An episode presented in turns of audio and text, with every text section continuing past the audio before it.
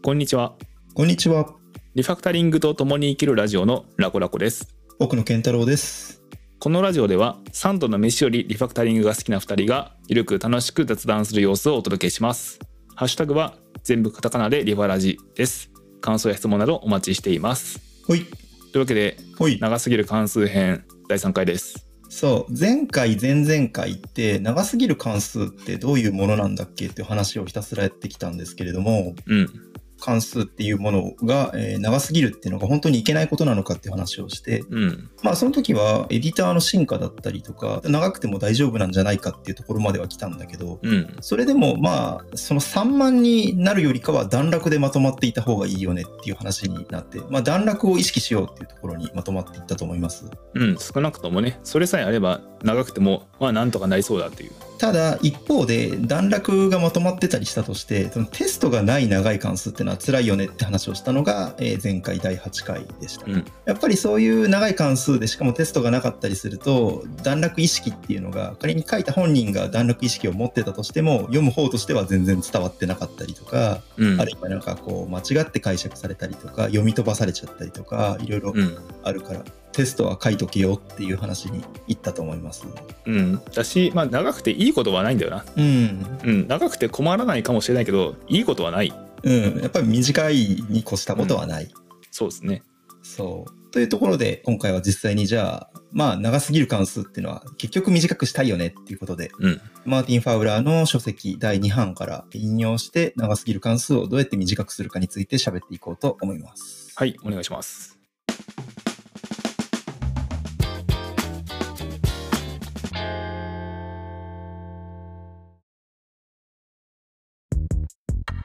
はい、マーティン・ファウラーリファクタリング第2版ですね。この書籍だと長すぎる関数っていうのを短くする、手法としてなんか3つ挙げているんですね。で一個一個の手法に名前がついて、いるんですけれども、一つが関数の抽出、でもう一つが問い合わせによる一次変数の置き換え、で最後にコマンドによる関数の置き換えっていう風になってます。なんか一個一個名前ついていてもふーんってなる感じなんですけど、関数の抽出ってのは我々が普段やってることなんじゃないかなって思いますね。直感的に長い関数短くしてって言われたらそこから始めそうですよね。そうですね。一塊見つけてここを別の関数にしようっていうことですよね。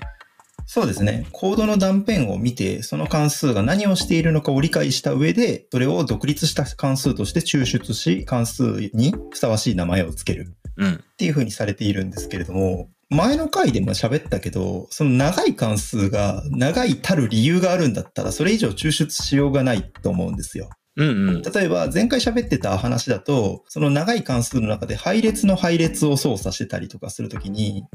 マップ関数の中でマップ関数を呼ぶみたいな関数って大体長くなりがちだと思うんだけど、それってもうそれ以上分割しようがないんだけど、でももうテストはちゃんと書いてあるからこれはもう長いたる理由があるから長くてもいいよねっていう風に言えると思う話をね、前回したんだけど、もうアルゴリズム上ね、もうそういう長さになるのがこれが一番最小ユニットですという、そうってなると思うんだけど、多分このマーティン・ファウラーの本で言ってるその断片を見て抽出するっていうのはちょっと違うと思うんだよね。だから一つの関数の中でいろんなことやっちゃってるケースを指してんだよね。だから複数段落あるときに段落ごとに別の関数にしましょうっていうことだよね、多分ね。これ経験あります？よく一番無意識にやってて、なんか意識的にやってること少ないかなって気はするな。その最初バーって機能実装とかするときに、最初はザーって1個の関数とかに書いた後にちょっと切り出して関数ごとに分けるかって言って整理して、その整理しながら一個一個にテスト書いていくとかをやるわけですね。つまり長いままだとたくさんやっててテスト書けないから、そうだね、この部分テストしたいからって言って、関数化して切り出すんだなを よくやりますね。その時に名前もふさわしいものをね、ちゃんとね。そこで、名前つけるのが難しい時にはこれで切り出し方間違ってんなってなるんですよね。なるほどね。その名前がつけやすいかどうかっていうところで、コードの断片っていうのを定義できてないわけだ。そうそうそう、これ切り方間違ってんなってことに切り出した時にこれなんて名前つけようかなって時に気づくこと多いですね。はいはいはい。その場合は一旦ブランチ一旦なかったことにしてまた切り出し直し、あそう元の場所に戻して、そうだよね。でまた長い関数に戻ってさあどう切ろうかって、そうもう一回にらめっこして、あやるやるやる、君はなんて名前をつけたらいいんだっていう、もう一回にらめっこってよくやるよね、リファクタリング我々がやる上で。そうだね、多分ねこのマーティン・ファウラーの本に書いてある長い関数を切り出す文脈って、自分で長い関数を自分で書いた後それを自分で細かくしていくことをあんま多分言ってなくて、他人の書いたわけわかんない長いコードをどうちっちゃくしていくかもう多分触れたいんだと思うんですよね。そうだね、コードの断片を見て何をしてるのか理解した上でっていう風に手法にわざわざ書いてあるってことは、まずコードの断片を理解してない人が望もうとしてるんだよね多分これ。そうですね、まず何してるかを読み解くところからスタート。そうそうそうそうそう。その時もねやっぱいきなり関数はさいけないよね。自分の書いてない長い関数って、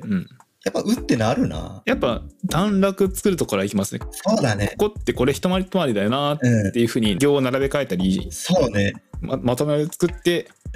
それでちゃんと動く行の順番で変えたりしても、あ動くなってことを確認してから、じゃあここってまとめて消え出せるんだなっていう風になるな。やるね。自分がやる方法はコードをフォントサイズめっちゃちっちゃくしてスクショ撮るんですよ。その第7回でも喋ってたけど、その1個の画面の中にコード全体が収まったら見渡しやすいって話したと思うんだけど、それをね、そのわざわざちょっとフォントサイズちっちゃくして、うちっていつもね、フォントサイズ18とか20とかでやってんだけど、それ12とかにするんですよ。で、読めんことはないけど、普通にこう見てたら目がちょっと疲れてくるような大きさなんだけどね。でそれをスクショ撮った後一旦ね iPad に移すのよ、で iPad で出してタブレットのペン使って、丸つけてる。自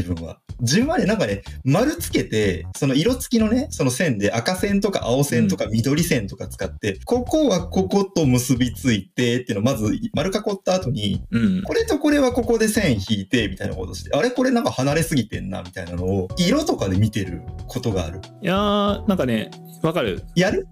いやあんまやんないけど、ペンは使わないかもしれないけど、でも非常によくホワイトボードにそのコードを手で書いていって、手書きしてみたらみたいなのはあるな。あとねめちゃくちゃ長いやつ似たようなことで印刷したことある。そうだよね。一旦印刷してで似たようにペンとかでやったことはある。あるよね。そう自分もある。そうやるよね。だから結構その長い関数を段落つけるときに別にスラッシュスラッシュでコメント書いてっても全然いいとは思うんだけど、手動かしてペンで丸つけて線結んでとかしてるときに、ああこういう風になってんのかみたいな解釈が進んでいく感じがあって、一回ねなんか自分はエディターじゃなくて別のとこで一回見てからもう一回エディターに戻るっていうことをしてるな。いやもしねめちゃくちゃ長い関数で仕事困ってる人もし聞いてたら一回騙されたと思って印刷してみてほしい。マジで見え方変わるんですよね。わかる。変わるよね。そう自分はタブレットなんだけど紙もいいよね。そうとにかくキーボードと目の前の画面っていう状況からタブレットでカウンターで立ちながら読むとか、なんかこうトイレ行くついでにスマホで開いてみるとかでもいいと思うんだけど、そうなんかそう別の媒体で別の姿勢で見ると考え方変わるっていうのがあって、僕の場合ねその全体見るときにスクロールしなくていい状態にしたかったんですよ。わかる。長い関数ってやっぱスクロールしないとね追えないから、そうスクロールしてる間になんか短期記憶みたいなのが飛んじゃうこともあったりするし。そうだよね。初回の時にちょっと話したけどディスプレイが横長である必然性そんなないと思ってて、だから長い関数と向き合う時はディスプレイ縦にしてスクロールしなくて全部映るようにしたら一気に見えるなとかは多分あるんですよね。あるね。でもそれで言うと自分はウルトラワイドってのを使ってて、横長 5K ってのを置いてるんですけど、ちょっと湾曲したやつなんですけど、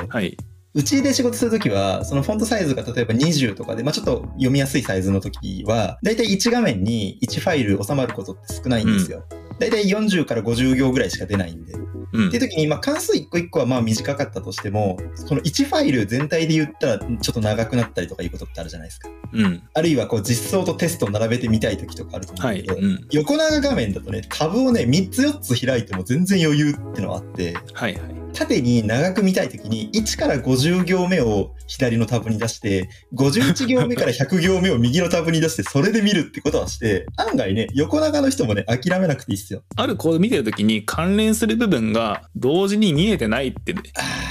そうだね、短期記憶を使ってるってことをあんま意識してないよね。スクロールすればあるんだけどストレスになってんだよね。スクロールするとスクロール前の部分覚えながら次の見て頭の中でどうにか作んなきゃいけないけど、うんうん、それやんなくていい状態ってかなり楽なんですよね。ってことはやっぱりこの長すぎる関数の抽出をするときにまず一望するってのがあるよね。それ大事ですね。うん大事だと思う。だから昔の人多分そこは苦労しただろうなと思う。その画面もちっちゃいしさ。いや印刷したんじゃないですか。あしてたかもね。印刷はできるかもねうん、うん、それはそうかもしんないね。だか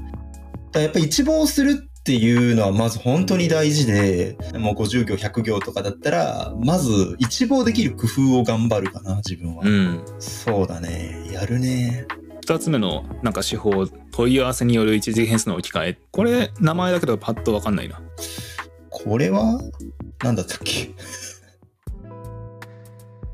今ね収録中に2人ともねカンペ見ながらこれなんだっけってなって思わず本を開いたりしてたんですけれども、うん、問い合わせによる一次変数の置き換えっていうのは一次変数でなんかいろんなことをやっちゃってるケースですね、うん、これ結構やるんじゃない？その一次変数にしなくていいのに変数化してるっていうことですよねこの場合。あそうですね。だからこの関数とかにした方がいいのに、うん、わざわざコンストイコールで受け取っている場合、うん、その都度その都度問い合わせればいいものなのにいつ計算しても結果変わらないんだったらわざわざ先に変数に入れてその変数を後の方で使っててやんなくても使うところで計算すればいいじゃんっていうそういう置き換えなやり方っぽいけど、うん、まあよしあしあるよね。毎回計算する方が逆に不安なことある。その結果変わるんじゃないか疑惑みたいなのがあるよね。関数呼び出した時に。ああなるほど。それこそその中に現在時とか使ってたら呼び出すたびに変わるじゃないですか。そうだね。うん。一次変数にしてたものが本当にいつどこで呼び出しても結果変わらないんだったらその変数宣言してる部分なくして。まあ、多分インライン化ってことですよね。その変数使ってたところにその値を作る関数に置き換えればいいでしょうってことなんだけど。そうだね。これはリアクトの話を例に挙げて、うん、リアクトのコンポーネントを実装する上で結構この考え方ってあってなんか1行のユーズステートに対して別のフックを入れることとかもたまにあったりするんですよ、うんうん、ユーズステートって初期値をまず渡さなきゃいけないんだけどその初期値を計算してるようなことをする場合に、うんなんかそのいきなりユーズステートって書いて初期値の計算をなんかつらつらと書くんじゃなくてもうユーズなんちゃらっていうフックを1個作ってその1個のフックを呼ぶようにした方がいいよねみたいなことは結構リアクトの文脈だとあって1個の普通のなんか変数で受けてるものを別の関数でラップするみたいなことは結構よくやるからそのなんだろうたった1行だったとしても切り出す価値があるよねっていう風に自分は解釈したんだけどその値の作り方っていうのがその長い関数の一部として埋め込まれちゃうと、まあ、テストするにもねそうそうそうそうそうその1行だとしてもその値の作り方計算そのものをテストしたいって時にはそれ単体が関数呼び出しになっていた方がテストしやすいよねっていうのはありますね、うんこの本の例だとクオンティティ×アイテムプライスっていう2つの変数の掛け算で1個のベースプライス変数が求まるからこれ長いかどうかじゃないと思うんですよ、うん、長い関数って言ったら行数に目が向きがちなんだけどこれってさ1行を1行で置き換えてるじゃん。そうですね。ベースプライスっていう変数に格納してベースプライス変数を使うんじゃなくてベースプライスを取得するゲットベースプライスっていう関数を作ってるじゃないですか、うん、1行の処理を1行の関数に置き換えるっていうのも長すぎる関数を短くする手法の一つとして挙げられてるのは面白いですね、うん、その長さじゃないんだよねやっぱ結局名前をどうつけるかとかそのまとまりをどう定義するかなんだよな。そうだね。長いってことはその長いものにも長い関数の1個名前ついてるんだけど、その中にもっと名前つけられる場所があるのに名前がついてないんだよねその領域の中には、はいはいはい、それを短くするってことはいくつかの名前の組み合わせにする。まあ、結局名前だなこれも。そうだね。名付け漏れなんだよね長い関数っていうのは多分。はい。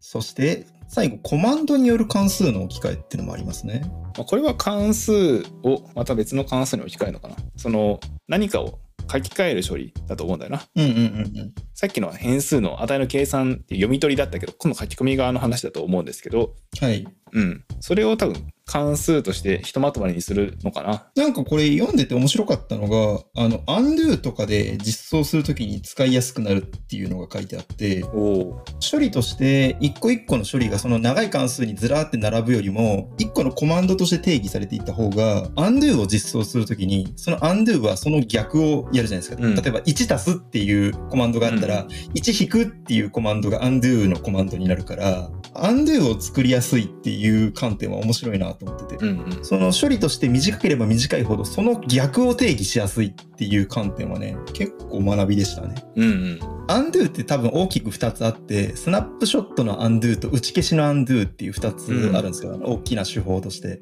でスナップショットの undo っていうのは全ての状態を全部スナップショットとして記憶して、うん、ここに戻るってやったらそのスナップショットでステートを再現すれば全部戻るっていう、うんうん、でもう一個打ち消しの undo っていうのは1足すっていう風にしたら undo のその Q の中に1引くっていうのを登録して、うん、でなんか左に1つ動かすっていうのを登録したら同時に右に一つ動かすっていうのを登録してみたいな感じで、うん、何かするたんびにそれの対応する打ち消しも同時に追加してっていく。でその Q リストを順番にこう読んでいくっていうので、うん、undo redo ができるっていうのを見て、昔の知恵としてそのコマンドっていうものにちっちゃくすればするほどそれの逆は何かっていう打ち消しの関数を同時に扱うっていう状況はやりやすくなる。それ結構納得感あるな。確かにね、この本って結構オブジェクト思考ベースのリファクタリングがたくさん掲載されてるけど、いくらねオブジェクト思考はあんまり自分やってないなっていう人にも学びは多いから面白い本ですよね。はい、という感じでマーティン・ファウラーの、書籍の中には3つの代表的な長すぎる関数を短くする手法として書かれていましたけれども、どうでしたかね。なんか刺さるやつもあれば刺さんないやつもあるっていう感じで、まあ五分五分なんだけど、うん、どうですか。まあ、やっぱ関数の抽出も一番やってるとは思うんですけど、うん、まあ、どれにしても結構我々書きながら無意識にやってて、そうだね、短くするぞと思って短くするような場面になるともうそれ結構もう手遅れ感あるというか、書いてる途中にどんだけ短くしておけるかはあるじゃないですか、うんうんうん、だからそうじゃなくて他の人が書いたコードをドカンと見た時にどうしようかってなったら全体をまず見た上で断片化して、断片というかずっと言ってるけど段落を見つけて、ここってひとまとまりなんだっていうのを見つけて、またそこをまず段落化するのもよし、関数に切り出してもよし、まああとはお好きにって感じな気がしてて、うん、やっぱりでもまずは眺めるっていうことは大きいですね。まず眺めるだよね、うん、まとまりを見つける、それからどうするかを考える。そう、長いままでもね、そこで何やってるかの意図だけコメントが追加されるというだけでも立派なリファクタリングですからね。そうだね、うん、そこからねコメントの追加を手がかりに、じゃあ実際に関数にした方がもっと読みやすいなとかいうの気づきがねあるんだったらやったらいいし、うん、はい、ということで長すぎる関数の答えとしては眺めて、うん、噛み砕いてまとめていくというところですね。印刷しよう、印刷してみましょう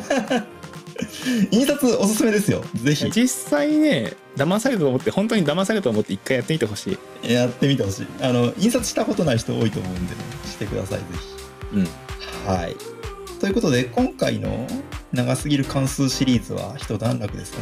かね。はい、また次回は別のトピックでやっていきましょう。そうですね、お願いします。今回もお聞きいただいてありがとうございました。ありがとうございました。ハッシュタグは全部カタカナでリファラジです。概要欄にお便りフォームもあります。感想や質問、番組のリクエストなどお待ちしています。それではまた次回お会いしましょう。さようなら。